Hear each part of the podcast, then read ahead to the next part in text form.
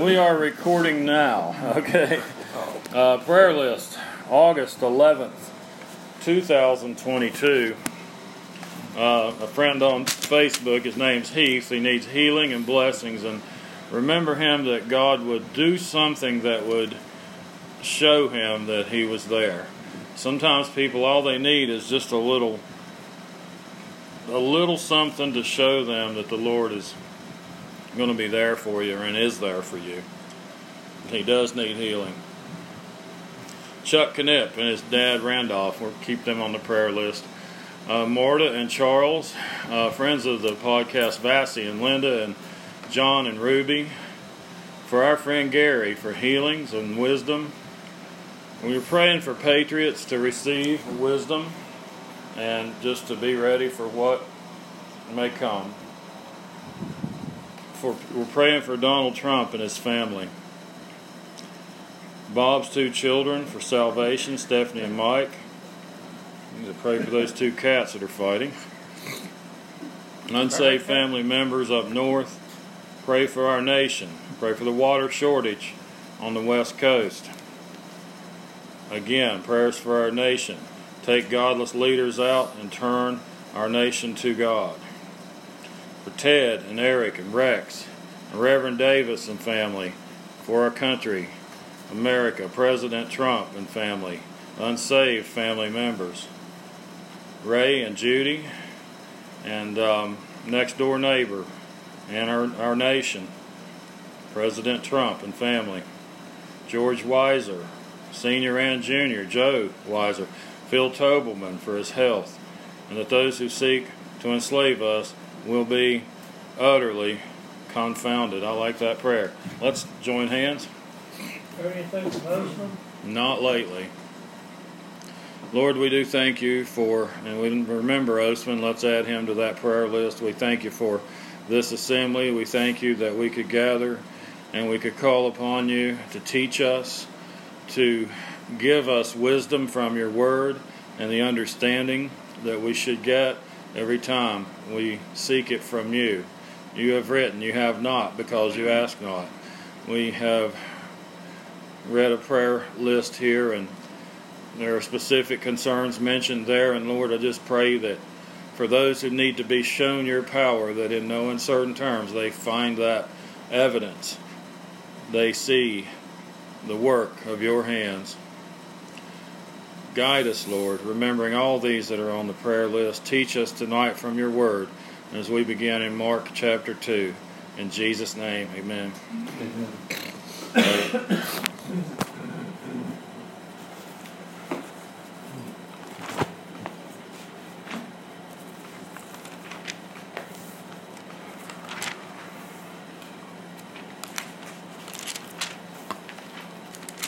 Mark chapter two. Did I miss a thing? Was I here last week? Yeah, you were here. I thought I was. Um, oh, he's just asking. You were sort of here.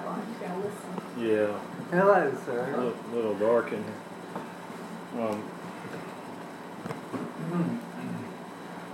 Mark chapter two, verse one.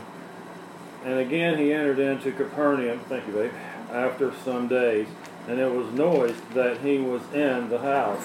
And straightway many were gathered together, insomuch that there was no room to receive them, no, not so much as about the door. And he preached the word unto them. And they come unto him, bringing one sick of the palsy, which was born of four. Does anybody have another translation that would explain what born of four is there? A verse three, Mark two. Carried by four. There you go. I should have known that. He was carried by four people. And when they could not come nigh unto him for the press, for all the people, they uncovered the roof where he was, and when they had broken it up, they let down the bed wherein the sick of the palsy lay. I'm going to have that cat off the table. When Jesus saw their faith, he said unto the sick of the palsy, Son, thy sins be forgiven thee. But there were certain of the scribes sitting there and reasoning in their hearts, why doth this man thus speak blasphemies? Who can forgive sins but God only? And immediately, when Jesus perceived in his spirit that they reasoned within themselves, he said unto them, Why reason ye these things in your hearts? Whether is it easier to say the sick of the palsy, thy sins, to say to the sick of the palsy, thy sins are be forgiven thee, or to say, Arise and take up thy bed and walk?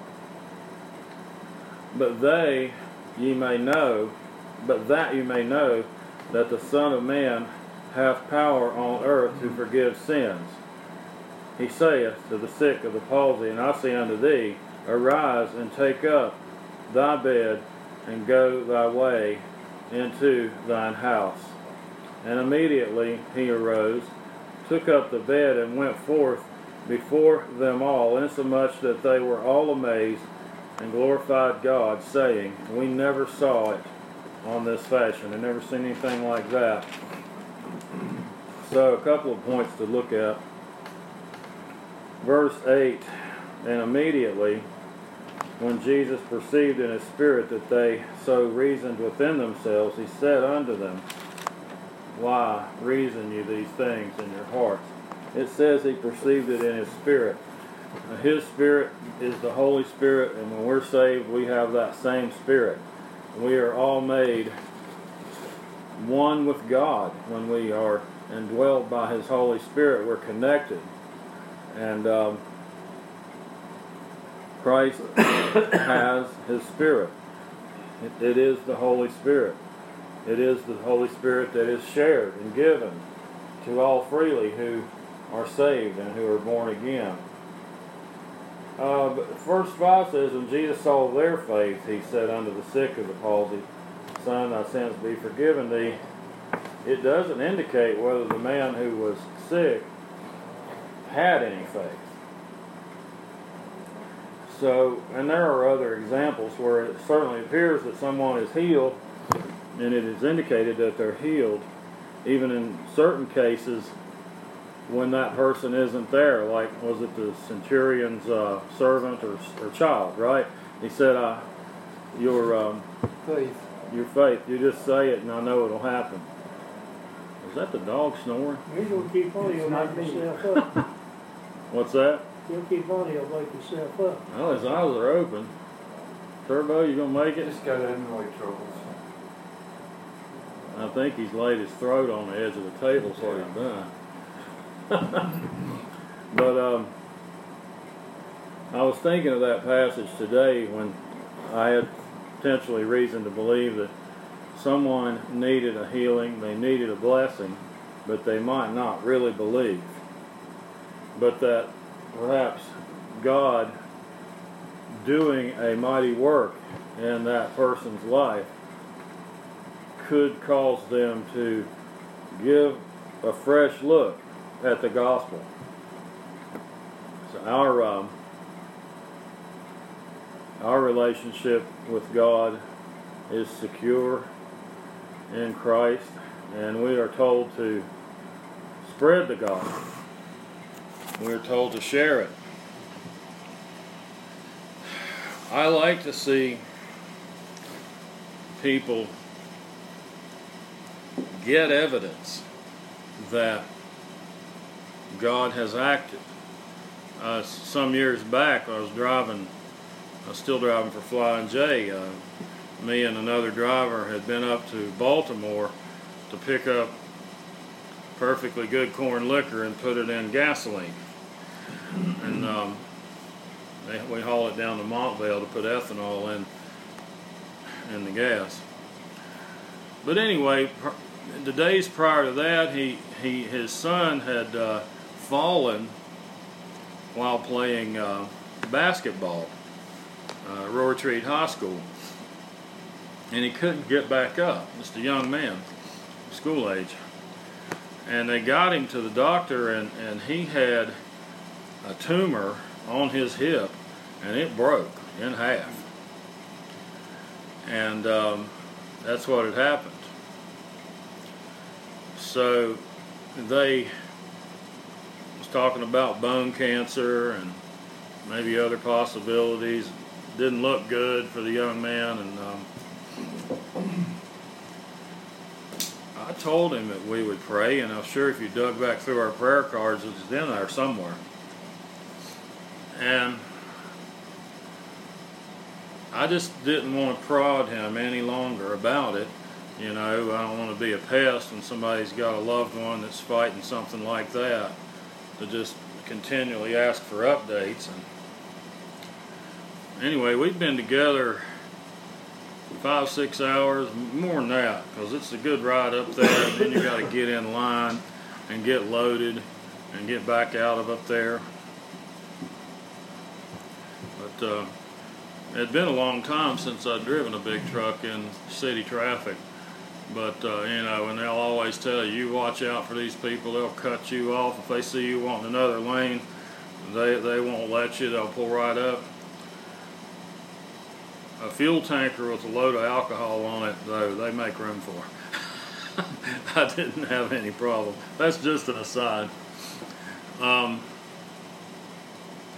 but I happened, I remember we was coming out of Baltimore, coming back this way, and I said, how... Uh, How's, how's, how's your son? Uh, I hadn't heard you say anything.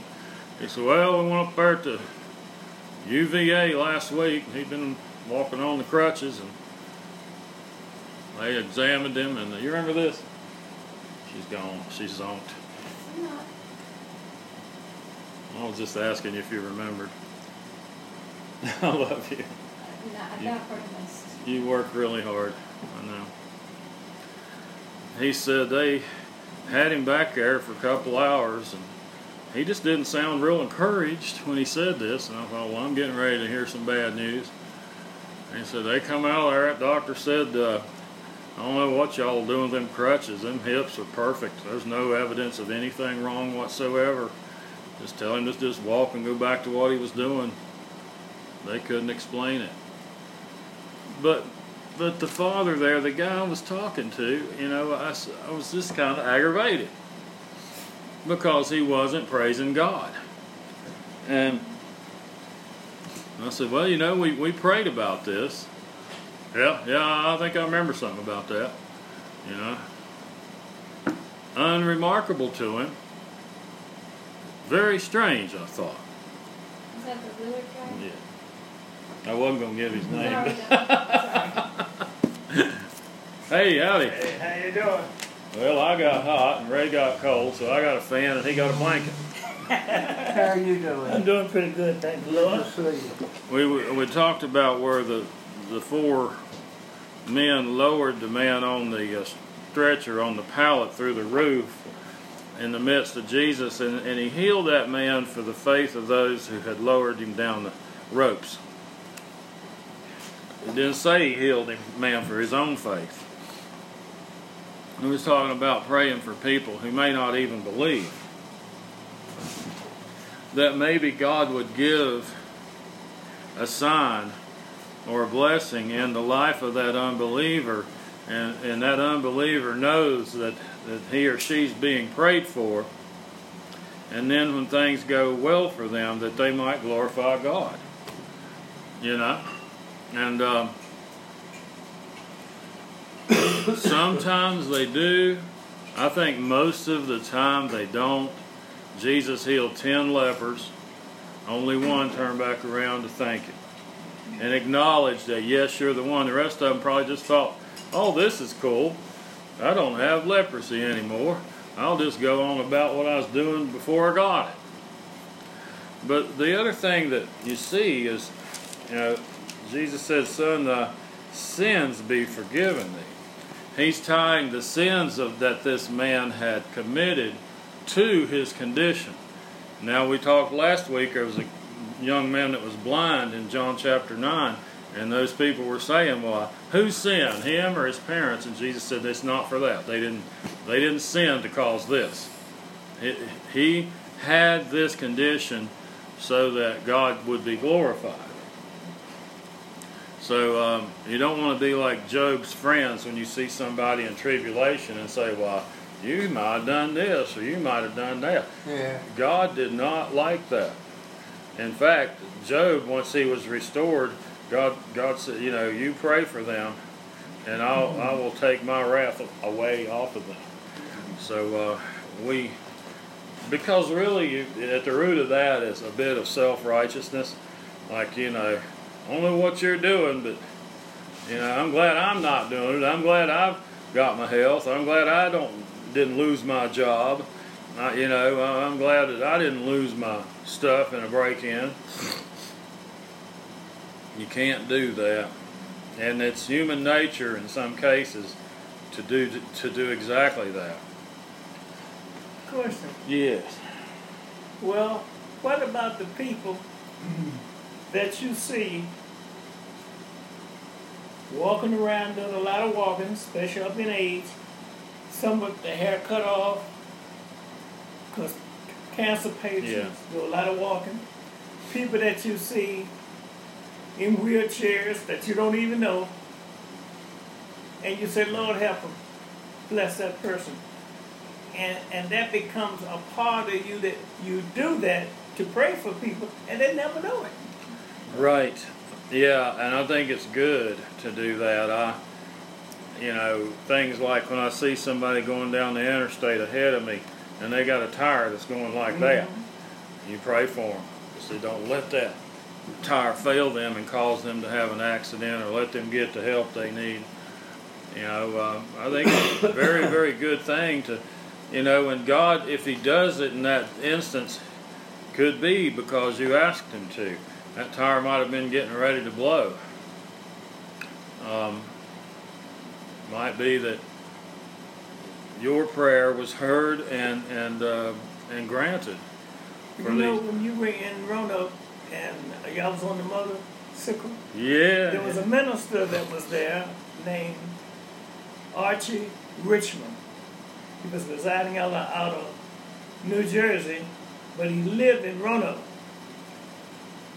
Last week, I didn't find out until a couple of days ago, he was driving, and the next thing you know, his car went across the median, went down an embankment, and they had to uh, get go down and pull him up and get him to the hospital. He's home now. It's going fine. Oh, we made it. All right. Good.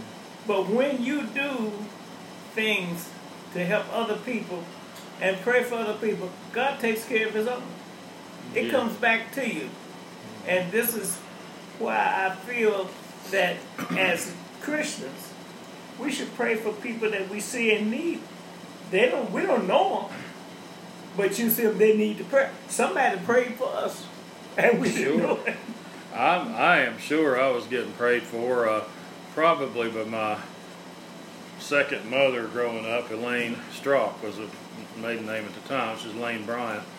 And I know she's a believer, and I, I mean, that was, might have been about all the prayer we got from the household there. Mm-hmm. But, you know, I'm sure we got prayer from extended family, like Ray's mom prayed mm-hmm. for my brother and me, I guarantee, and others did too. But, yeah, praying for those.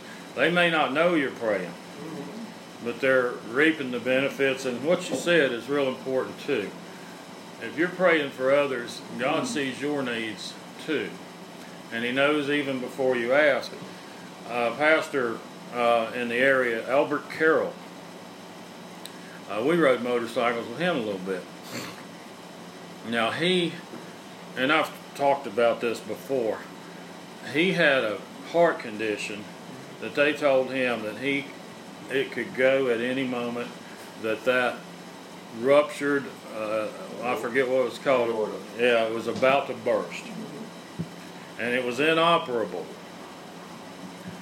And they told him that he needed to quit preaching. He's a Pentecostal preacher, so he put a lot of uh, effort, enthusiasm, and mojo on that, on on those sermons. And he, uh, yeah, I'm not going to stop preaching. You know, if I die in the pulpit, then so I die. Mm-hmm. He said, I'm not going to quit preaching. And there was a young lady that had something, and I don't know what it was. It, seemed like it was something besides a health issue. Uh, a family, family issue or something. And she called him and wanted him to pray with her on the phone. And he was. He, he was praying with her. He gave me this testimony. He told me. I heard it straight from him. And he uh, said, uh, while I was praying, my heart started burning like I had a fire inside me. And he said, I wasn't going to let it stop me from praying. I went right on. I thought, well, this could be the end of it, but I'd love, if I'm going to die praying for somebody, then that's a pretty good way to go.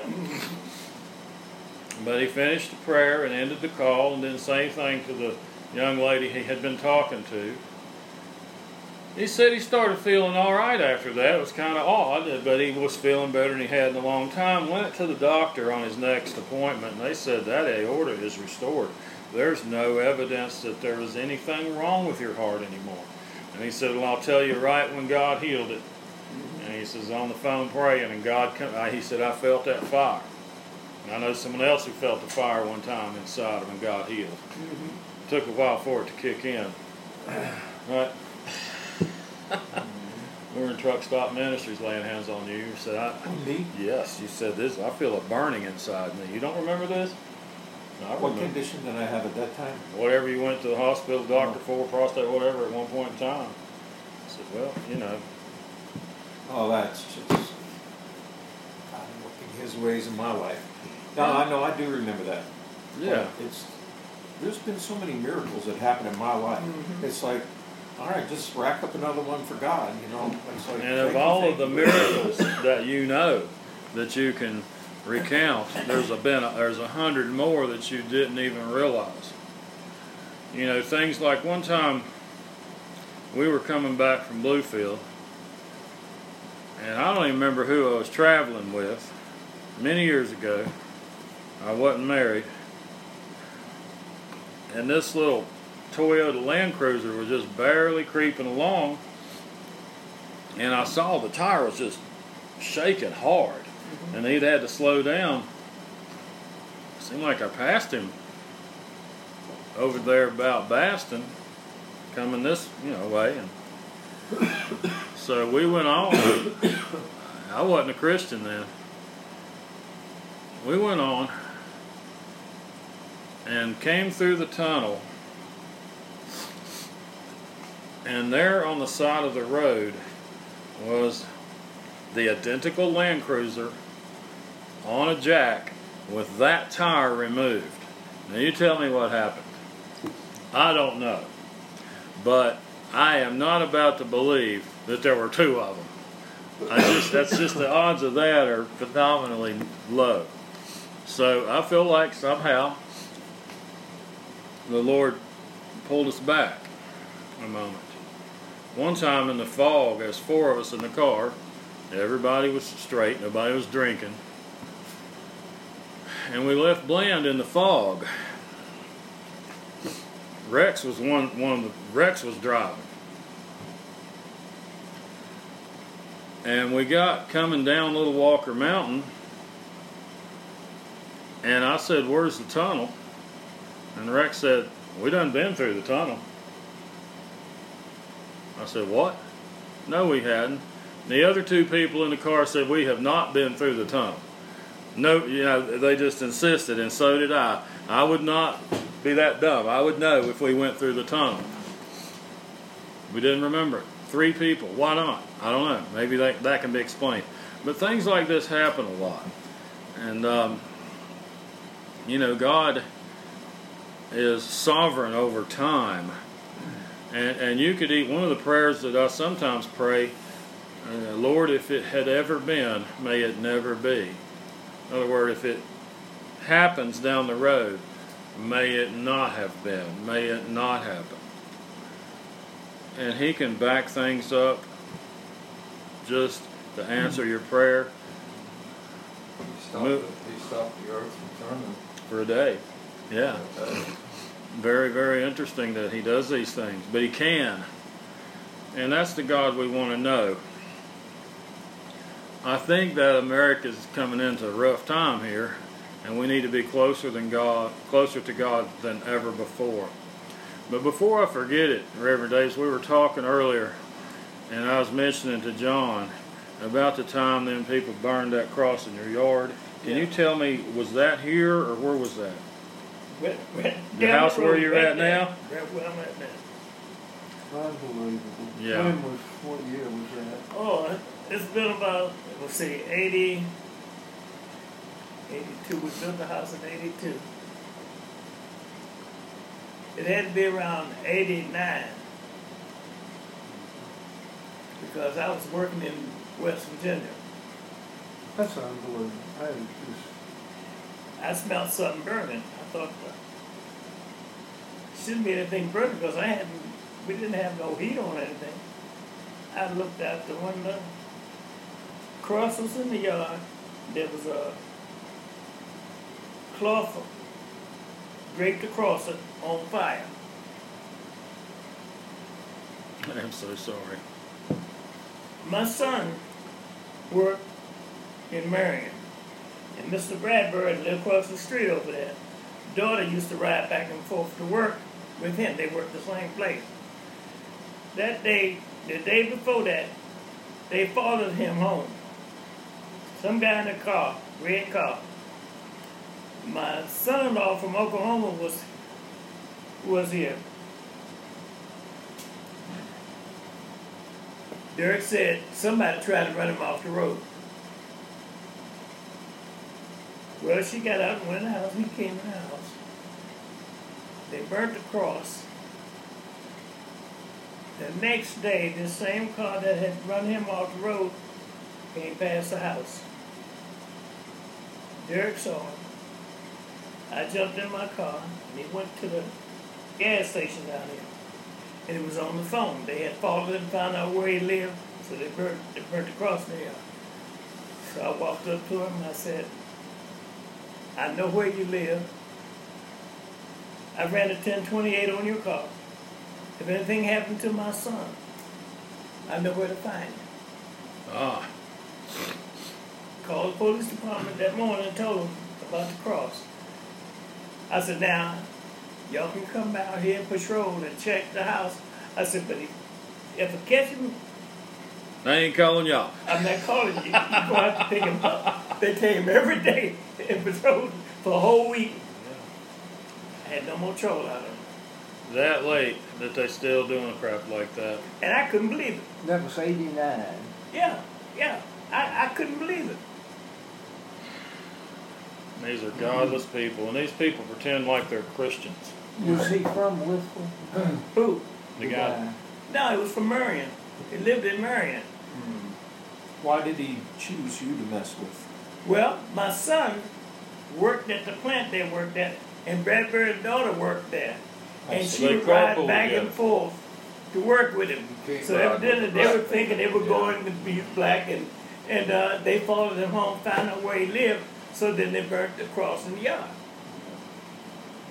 Yeah, that's those kind of people. That's a special place in hell for them, unless they really repent, unless they get saved and repent.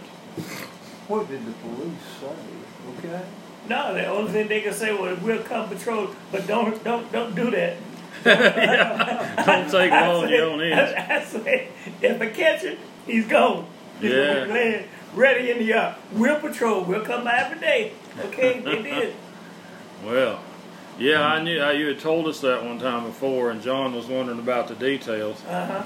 We were, uh, the subject came up because I'd seen a thing about that movie Gone with the Wind, you know, uh, Rhett Butler was mm-hmm. the character Clark Gable played, and when he got to the set to make that movie, they had black and white restrooms. Mm-hmm. And he told the producers, he said, you get rid of these segregated bathrooms or you got no Rhett Butler. Mm-hmm. So he stood up, you know. Yeah. And a lot of people, most people do, it's just a small number of people, you know, that, that do that stuff. You mm-hmm. know, and, and they'll point to, like, gang-on-gang warfare in cities and look at everybody, look at the whole nation like, well, yeah, this is what y'all do, this is who you are. Mm-hmm. No, it's not. you, know? You know? You know, when I was in high school, A-lights, there was black and white signs on the bathroom doors and the water fountains. And that was nineteen sixty-one or two. Yeah. I'm sure you saw plenty of that. Yes. Where was that? Galax High School. Galax. Oh, and not in the high school, in the dairy bar and places, and uh, drugstore and wherever. You know. You take the uh, Greyhound bus. Mm-hmm. I was going back to Washington, D C, coming from Richmond, Virginia. Mm-hmm. They pull in, they stop, let everybody use the bathroom, get something to eat. The bus driver was in front of me. I was behind him. And he paid seventy-five cents for his pop. And the man rang me, told me a dollar twenty-five cents. The bus driver put his back and said, you take this. He said, now you charge him the same thing you charge me. And he had to give him his pop back for seventy-five cents. And I couldn't believe that. Well, you know, that's that's how we all need to be. You yeah. know, um, there's one race, the human race. Human yeah. race. The Bible right. says in the book of Acts, oh, okay. there's one blood. And our blood is the same. That's right. And and it, when that was written in the book of Acts, mankind did not realize that the blood was the same. Asian, African ancestry, European ancestry, uh, Asian Indian, I mean, it's all the same blood. And we look different ways because of where our ancestors came from. That's mm-hmm. the only thing. So, uh, no, I mean, it's uh, that's one of Satan's tools, to divide, to upset people and to divide yeah. people. And um, he's not done. He's going to keep right on. But uh, we um, had been there in Mark chapter two. There's another accounting in Luke chapter five of the same thing. There's, you know, an additional thing mentioned or two, and I wanted to get that one as well. I think it might start in verse seventeen, um, eighteen. Luke chapter five, we'll just pick it up in verse eight. Well, seventeen's good. Luke five and seventeen. And it came to pass on a certain day, as he was teaching, that there were Pharisees and doctors of the law sitting by, which were come out of every town in Galilee and Judea and Jerusalem, and the power of the Lord was present to heal them. The power of the Lord was present to heal them. And what brings the power of the Lord? Faith. And of course, Jesus here is here himself. But it also says in one place in, in the book of Mark that Jesus did not do many miracles there because of their unbelief. Unbelief is destructive. We've talked about that. And um, we're living in an age where we can barely believe anything. Our belief, even among Christians, our ability to believe that miraculous healings can still happen is greatly diminished. I mean, you, you tell a, a surgeon that, well, you know that, and, and actually uh, Brother Larry Mooney, they were working on his house. Um, Randy Mundy was with him. I don't know how long ago this has been, but uh, you can get Larry to tell you about this, Bob, and you see him. He, they, he was walking on scaffolding, and either the board broke or he stepped too far, and one leg went straight to the concrete about five or six feet off of the ground and snapped. It was below his knee. Just pow. Mm-hmm. And it was swelling and it was turning black, and he knew it was badly broken. It was hurting so bad. And they took him to the emergency room.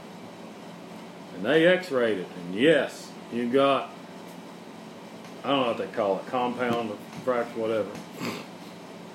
We're going to get this mobilized temporarily, and you need to get back over here tomorrow and um, get a cast put on it, get it set. And he accepted that. But then the, the members of his church got word of the injury, and they started praying for him. And he went there to get that cast and they x-rayed his leg again, and it was not broken. This is Larry. Larry.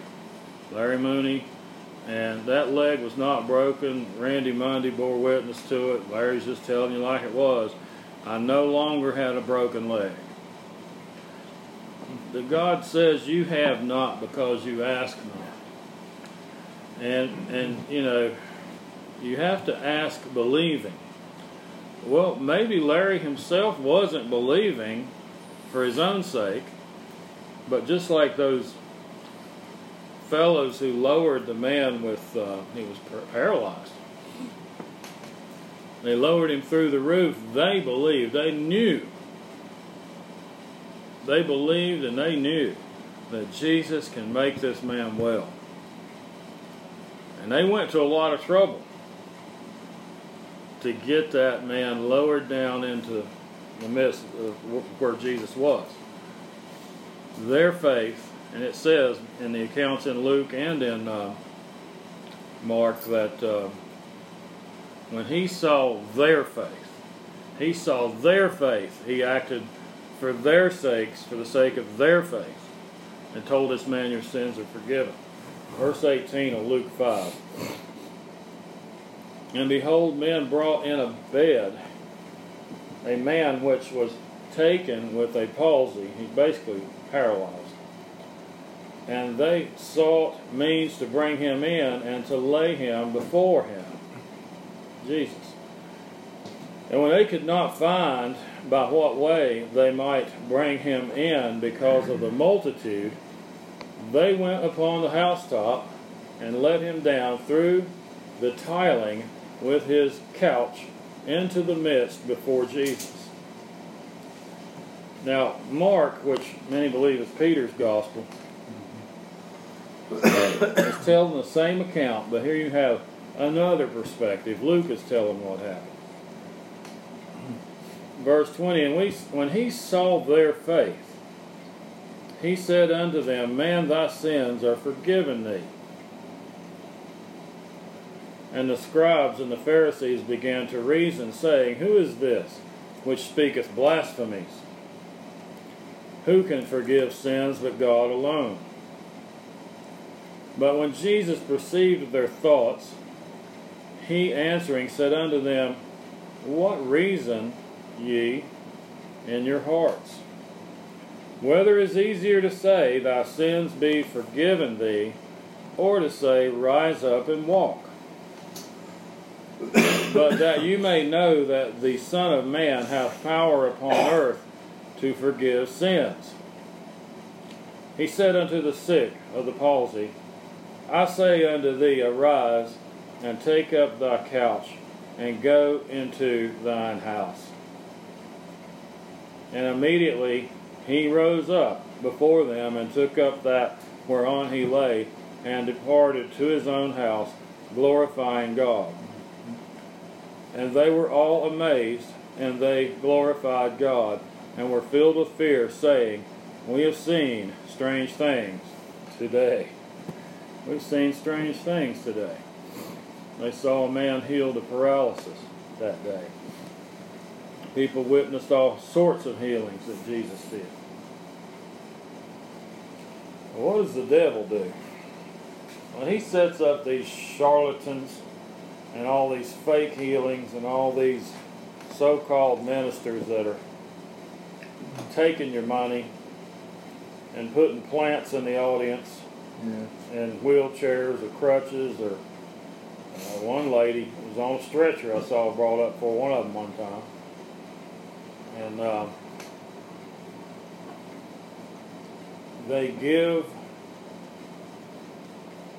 Christianity, they give the miracles that true believers in Christ can ask God for and receive. They give that a bad name. You talk to somebody about a healing, like Larry, brother Larry's leg there, or the hip of that truck driver's boy that I talked about. Had a tumor, bone on it, bone, bone cancer. Healed instantly. And the daddy didn't even think that had anything to do with God. But that, that young man is on our prayer list record here somewhere. We've been keeping this for a long time. We've got stacks of these cards for years. You pray. And for the faith of the saints, someone who's an unbeliever gets healed. Why not? God shows His power. The Lord shows that He is sovereign over everything. Well, that's what I would say about doctors. God has given them the wisdom and the knowledge how to operate, how to set bones, put them back in place, and the doctor say, I've done all I can do. He said, but the rest is left up to God to heal the body and the, mend it back together. You know that lion and lamb wooden plaque as you see going down our stairs on the left in there? Uh-huh. And that thing there, uh, orthopedic surgeon from Cleveland, a friend of ours, of course he moved to Arizona, I haven't seen him in a long time, Doctor Peter Rickey. Um, you know, he was raised a Catholic and professes Catholicism loosely. Well, I mean, he's Italian, you know. If you're an Italian, you're not a Catholic. Something went haywire somewhere, right? I'm just a joke. But I was talking to him. I was talking to him um, about um, the prayer power, the power in the hand of God.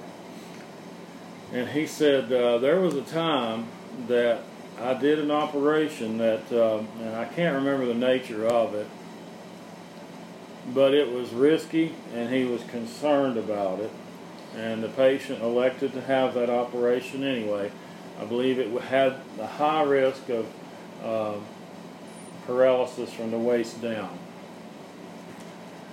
And he said that I... I, I remember walking into the operating room, and I remember putting my my tools away when I was done, but I do not remember one bit of doing that operation whatsoever. I said, you know, the, that person was getting prayed for. God came in there, took hold of your hands and your body, and He just used your hands and your body, and He did it. That's why you don't remember. So, you know, we always, if, if you're going to choose a doctor to do something for you, you pray, even before you go. Uh, the young lady that narrated the books for me had to have a procedure that she was kind of concerned about. And she found out that the doctor that did it from there in Milwaukee was a born-again Christian, mm-hmm. a follower of Jesus. She herself, not yet, not so much. Mm-hmm. But later she wrote back and said, uh, he uh, he wanted to know if he could pray with me mm-hmm. before we started. And I said yes. And so, sure enough. Um, and everything turned out fine. Um, it, it wasn't a cancerous thing. It was just a big cyst that was... But she was worried about it, you know, and I would have been. I worry about too many things, but uh, God says, fear not. So I have to remind myself, if I worry and if I fear, I'm disobeying Him. But, uh, you know, there's certain fear you have to, it's a healthy fear. If you hear a rattlesnake rattling, that's a healthy fear. Don't decide to go on over and pick it up like an idiot. I was telling somebody recently, I was coming back from Bland, and I think it was when they were working on that bridge there before the Withville exit coming this way from Bland, and traffic was backing up, and I had that Dooley pickup out there, the one we took to Knoxville, and that thing weighs seven thousand pounds, seventy-one hundred with me in it, that's what it weighs, not to weigh one hundred pounds, I guess it weighs sixty-eight hundred with me out of it. But um, I turned down Little Creek Road there. I got out of the tunnel and was going to go down fifty-two back just to get out of that traffic. And I got the truck straightened out on seven seventeen. And I thought, what is that up there in the road? And I slowed down and I got over there and that rattlesnake, good day. My, not quite as long as this table, but he didn't like much. Probably that big around. Yeah. The kind that'll kill you. You know? And I slowed down. And he didn't coil up. I rolled real slow. I had my front tire about that far from his nose. I'm surprised he did not coil up. But he didn't. He didn't, she didn't, whatever it was. But it stopped. It was on its way across the road, and it saw my tire, it stopped. And it just sat there, or laid there, I guess you'd say. And I thought, you rascal, I'm going to put this seven thousand pound truck right over top of you. But there was this strange, I can't explain the communication.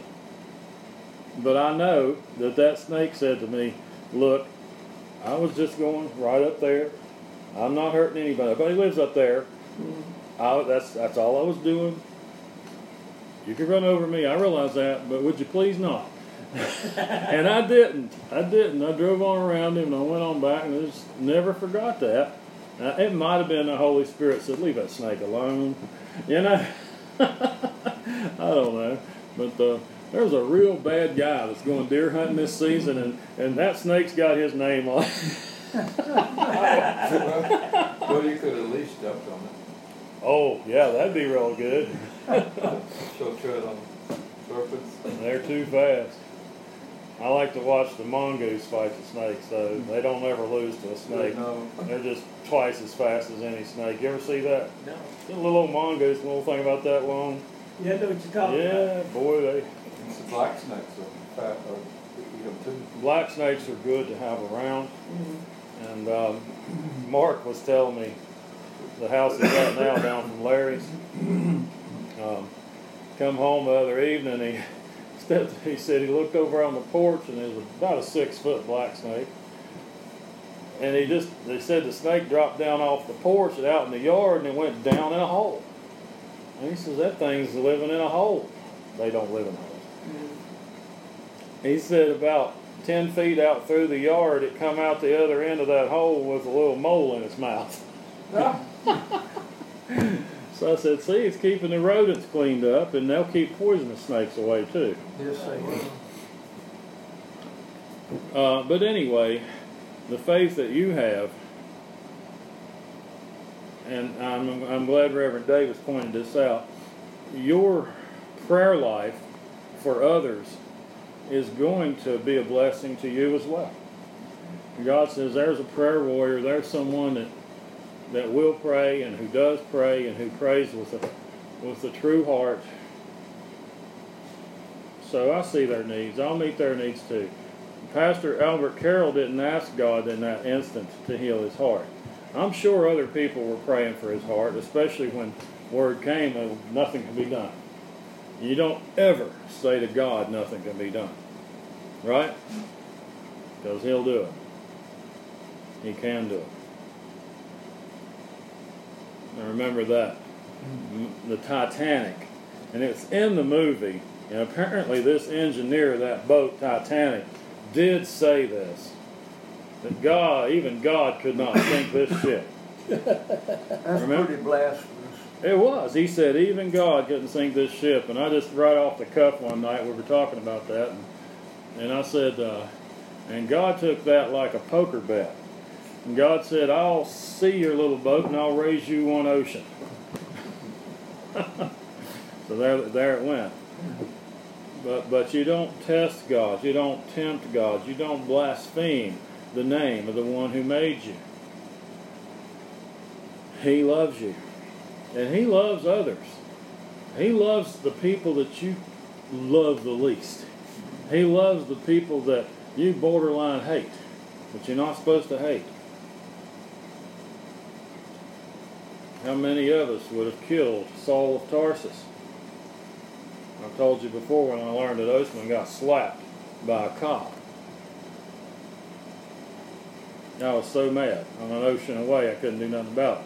But I was just sitting there stewing in my heart. You let me get that so-and-so in the crosshairs of my three oh eight, and we'll see if he slaps anybody else.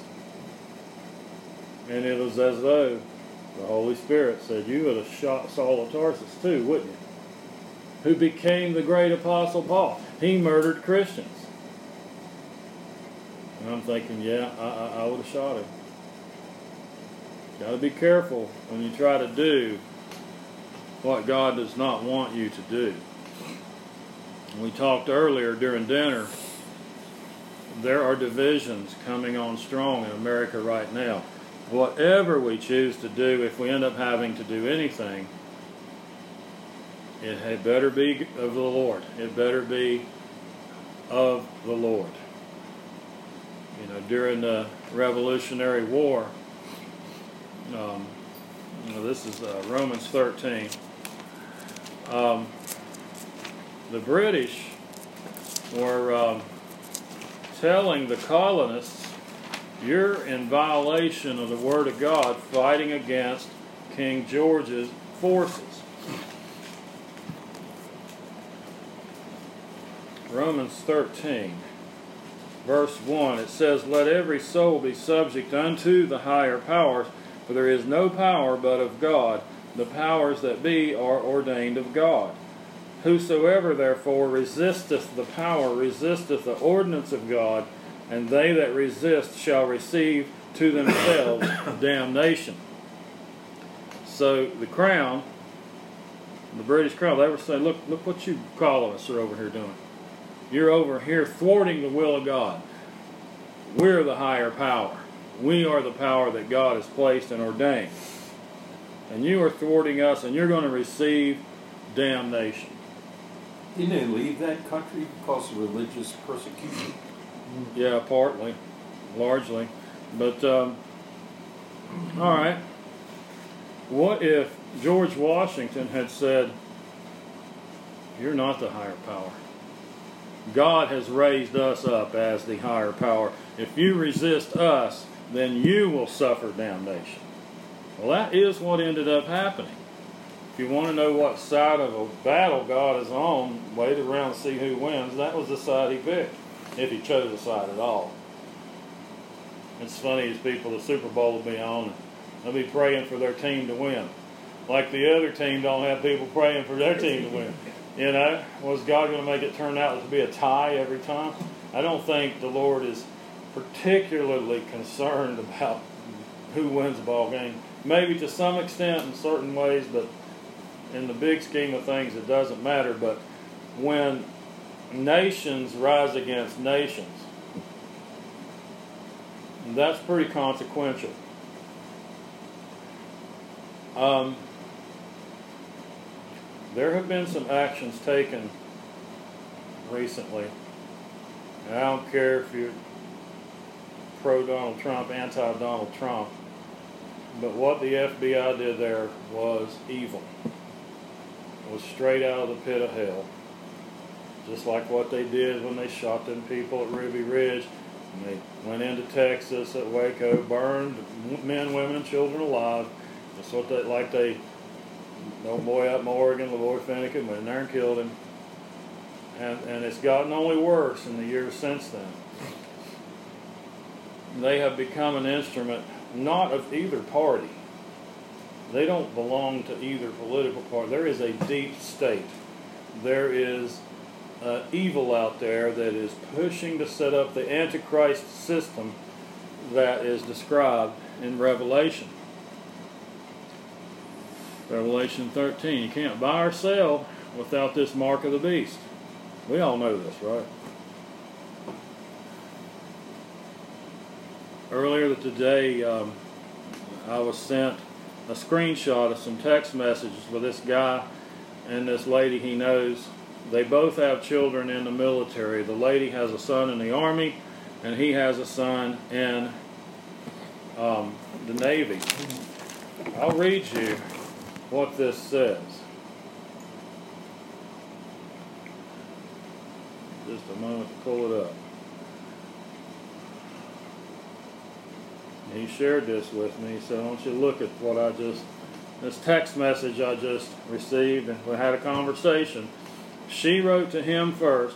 She said, "Trace C O I'm not familiar in military speak. What's that mean, Charles? Huh? Commanding officer. Commanding officer. Trey's commanding officer told them," this is the Army kid, "told them to get their personal business in order and to prepare for war. he wrote back and said, I just heard from Matthew, that's his boy in the Navy. Just heard from Matthew, and he said the same thing. He's on twelve to fourteen hour training days, training medics from around the country that they pulled from the E R to train them. I don't know what that means. If they're just pulling doctors out of the E R and say, you're going to be a military medic, I don't know what that means. But if he... reservists.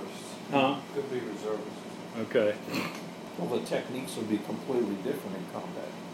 He said he has ten days to get it done because all that he trains will be shipping out when they leave Colorado.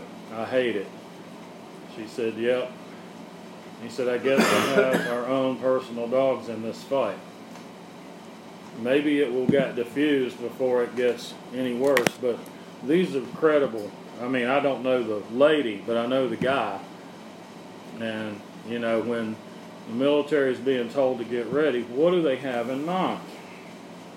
What do they see coming? I'm not sure. It could have something to do with Russia or China or both. It could.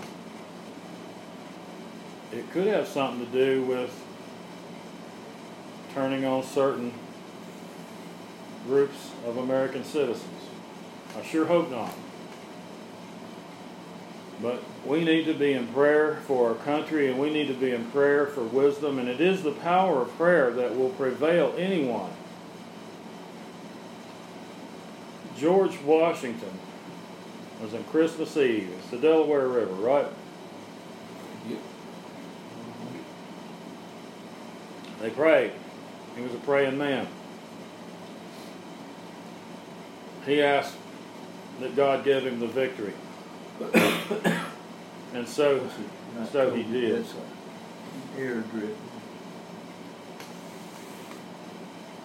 He knows that God is in control. He asked the God of all creation to give him favor. And how many of his troops, about a third of them, didn't they? Left him. He gave them the option before before they mounted the battle. But he won.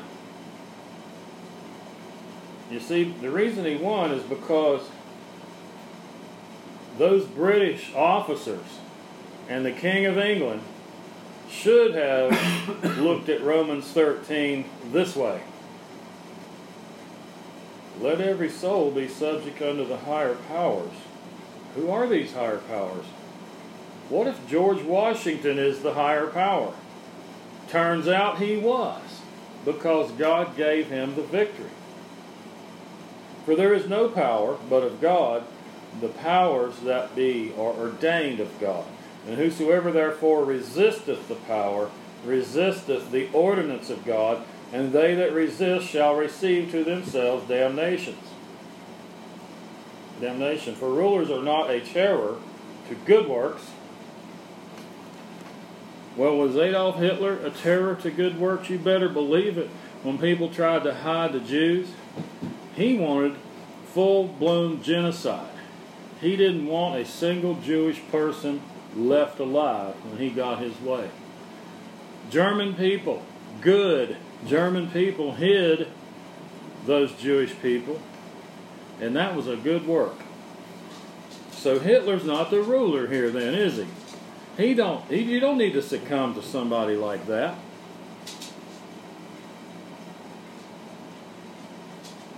If he had a propaganda minister, Goebbels, here that really poisoned the minds of a lot of that. Sure he did.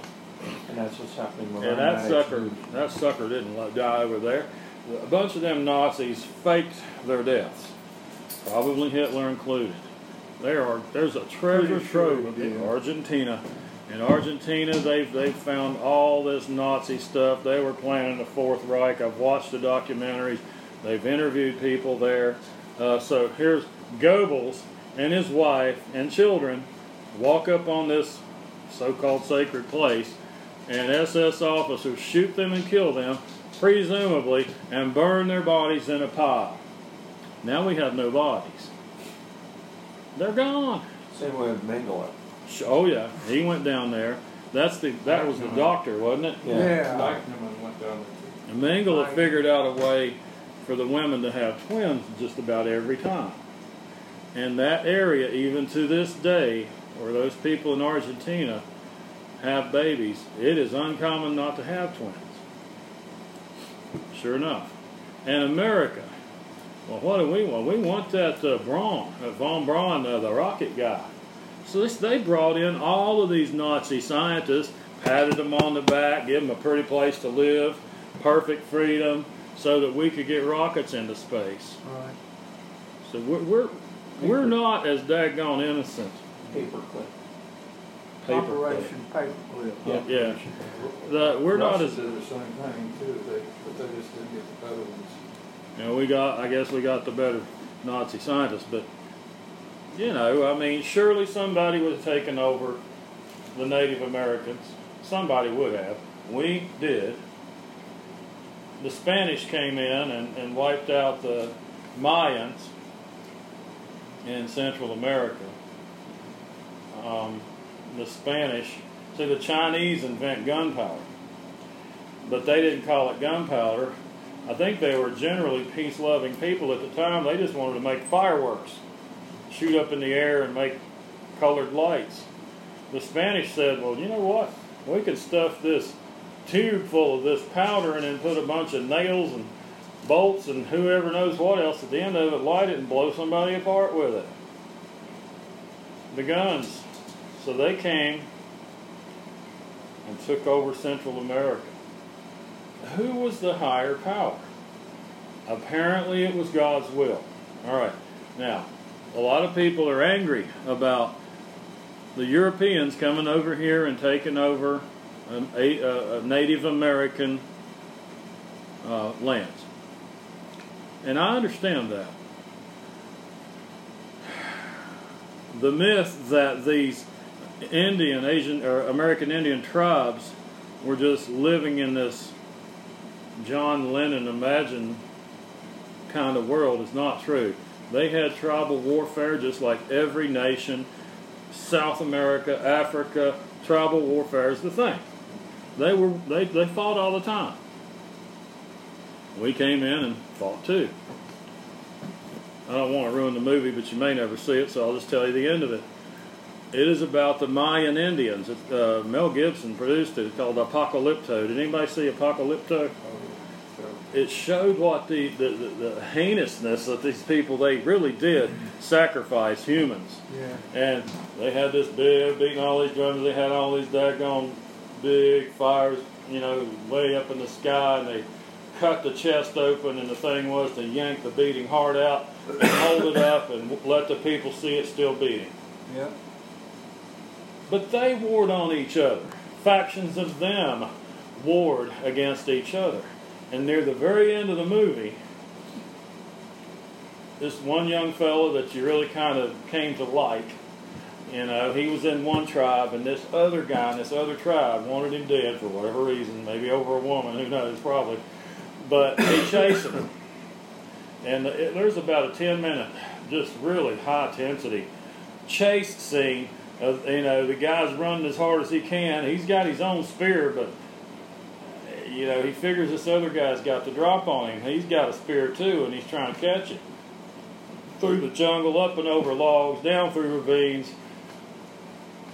And they're running as hard as they can, and all of a sudden they both just stop, dead in their tracks, their eyes this big around. They've reached the shoreline. They've reached the coast there at the beach. They both just stop, drop their spears, their eyes fixed on something, and the camera comes all the way around behind them. And there sits a Spanish armada right there at the coast. And you know the rest of the story. They got wiped out. All right. Americans, we are now, we weren't initially, taking over Native American lands. The gospel, this word right here. I'm probably going really long tonight. I'm not too bad. I'm just over an hour. This word was spread throughout the world, primarily by American missionaries. You'd say, well, the British, sure, they did initially, And then Britain became a little more godless and a little more godless. We're doing that here too now. But they were ahead of us. But a number I heard not long ago, ninety-five percent, ninety-five percent of the world's missionaries are coming out of America. That's why the most prolific translation of the Word of God is in English. And that is the King James Bible. We have what we need in the K J V. So, who was the higher power when these Europeans came over here and started settling in America and killing American Indians? Well, they were, because they won. Well, that sounds mean. God let it happen. I mean, read some of the battles in the Old Testament. There are places where the Lord said, kill them all, and I'll sort them out. I said, why would you kill children? Any child that dies goes straight into the arms of the Lord. I've got Old Testament for that. I've got Bible for that. And every child who dies goes straight into the arms of the Lord. But if you let them grow up, and they're taught to worship idols, and they're taught to sacrifice on the altar of Moloch, sacrifice babies, well, they're a lost cause. God said, get rid of all of them. They were sold out to Satan, and God knew they weren't going to ever change. So people that don't like this Word of God, and they don't like Christianity, they love to say, well, your God's gen genocide God. He's God of genocide. No. There is not one ethnicity that's been wiped out in its entirety. He just said, I'm going to settle my people in the land here of Israel, and uh, I need some of you people that are serving the enemy, worshiping essentially Satan. I'm going to get y'all out. I'm going to give my people the favor. So anytime somebody springs that Romans thirteen on you, say, wait a minute, who do you think the higher power really was? World War Two, who was the higher power, Adolf Hitler or the Allied forces? The Allies were the higher power. Who was the higher power? Spanish versus the Mayan Indians. Spanish, they won. Now, Spain is a Christian nation for the most part. They got a lot of Muslims over there, but for the most part, historically, yeah, Catholic, but they stood up for the Bible and, and for, for God and Christ, who is the same. Amen. But uh, yeah, don't let them play that play that game on you, you know, because uh, if uh, if we find that powers within our own government decide to turn on large groups of American people, don't let them play Romans thirteen on you. So if I die on the wrong side, I'll ask God to forgive me at the Bema Seat judgment. I believe He will. But I'm not going to go down without a fight. And I'm not turning over any guns or anything else to people who do not live by the words in this book. They pretend to. I venture to say the, the last Christian president we ever even had. I'm talking about a real Christian. I'm not talking about somebody that just lip service. I think Jimmy Carter was a real Christian. It is. I didn't agree with him on a lot of stuff. He gave the Panama Canal away. Dude, what do you do that for? But I think, just in, in testimonies, I think he, he really believes the Word of God. And I don't know that anyone since him has. I believe J F K was a Christian. Yeah, he cheated on his wife, but so, you know, look what King David did, right? Here, let me wipe my hands off. Y'all just tissue, your right? hands, because I'll clean my well, hands. Well, you can go in the, in the restroom. All right, all right, let me do that real fast. Real fast. I want to hear you pound sand going down the hallway. Yes, sir. No, take your time, John. Oh. The, uh, you mentioned earlier, Goebbels. You know, he said if you can control the information, you can control the people. Joseph Goebbels, Hitler's propaganda minister. But, of course, we wouldn't do anything like that today, would we? Lie to the people through the media sources. They've been doing it for a long, long time. It's just that it's gotten worse recently. I think God's given us a spirit of discernment. We can see that real easily in all this crap about COVID and all that stuff. It's just it, it turned out to be mostly a lie. And here, here's what we now know about the COVID thing. The two factories that are producing these COVID tests they run up your nose are owned by China and located in New Jersey. And they can modulate the level of the so-called pandemic um, by simply modulating the number of the tests they put out that are going to test positive. That's why they tell people, well, you, you're positive for COVID, and you say, well, I feel fine, I don't have any symptoms. Well, it doesn't matter. You can be carrying it around and giving it to other people. The people that set that whole idea up will be held accountable for hurting people, endangering people. Some people, the suicide rates went sky high when everybody got locked down. Sweden didn't lock everybody down. Sweden didn't do it. Sweden didn't lose any more people there than anybody else lost around the world. It wasn't necessary. It hurt people. Now, Trump and Biden are responsible for that. They both played into that.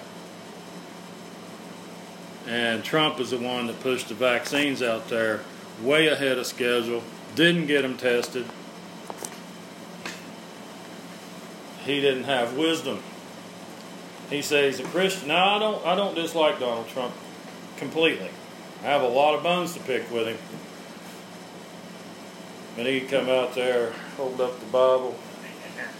I, you know, you might want to get, you might want to get to know the the God that, that reveals himself through those words, instead of making it into a prop. Yeah. Right?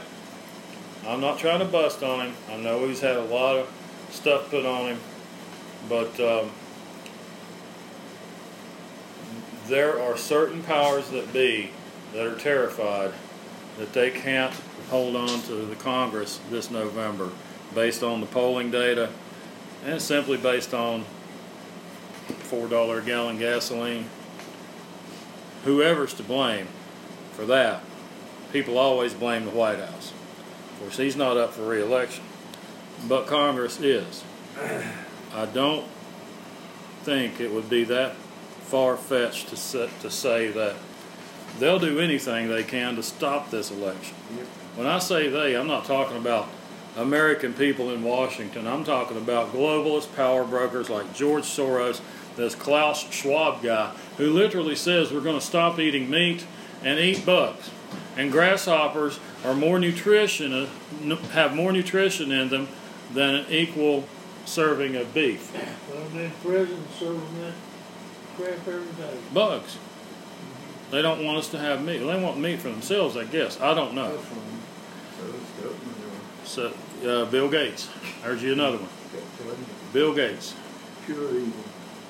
The well, they're all they're all puppets. Of, of the, oh yeah. And then all these people out there. Well, Biden did this, and Biden did Biden doesn't do none of that.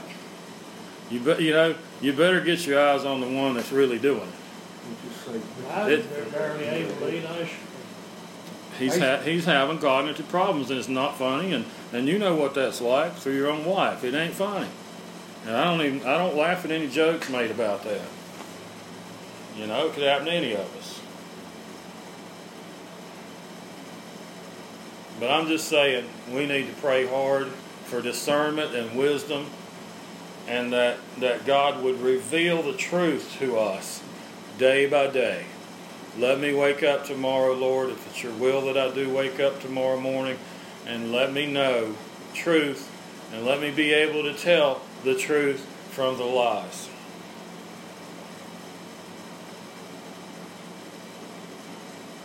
All right. I guess that's it. He ain't afraid. Father God, we thank you for this day.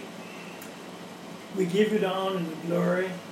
You woke us up this morning and you didn't have to. Father, we ask that thou look into our hearts. That if you find anything that shouldn't be, take it out. Create within us a clean heart, a pure heart, Lord. Fill us up with your love and joy. We don't know what tomorrow holds, but we know who holds tomorrow, yes, Lord. Not our will, Father, but thy will be done in our lives. Bless all the people that's in need. You know whatever their need is, Lord. Meet the need, Lord. Help us to love one another as you have loved us. Bless our families, Lord. Bless our churches. Bless our leaders. Bless those that are sick and poor, Lord. We ask that thou touch them, Father, with your Holy Spirit. This we ask in Jesus' name. Amen. Amen.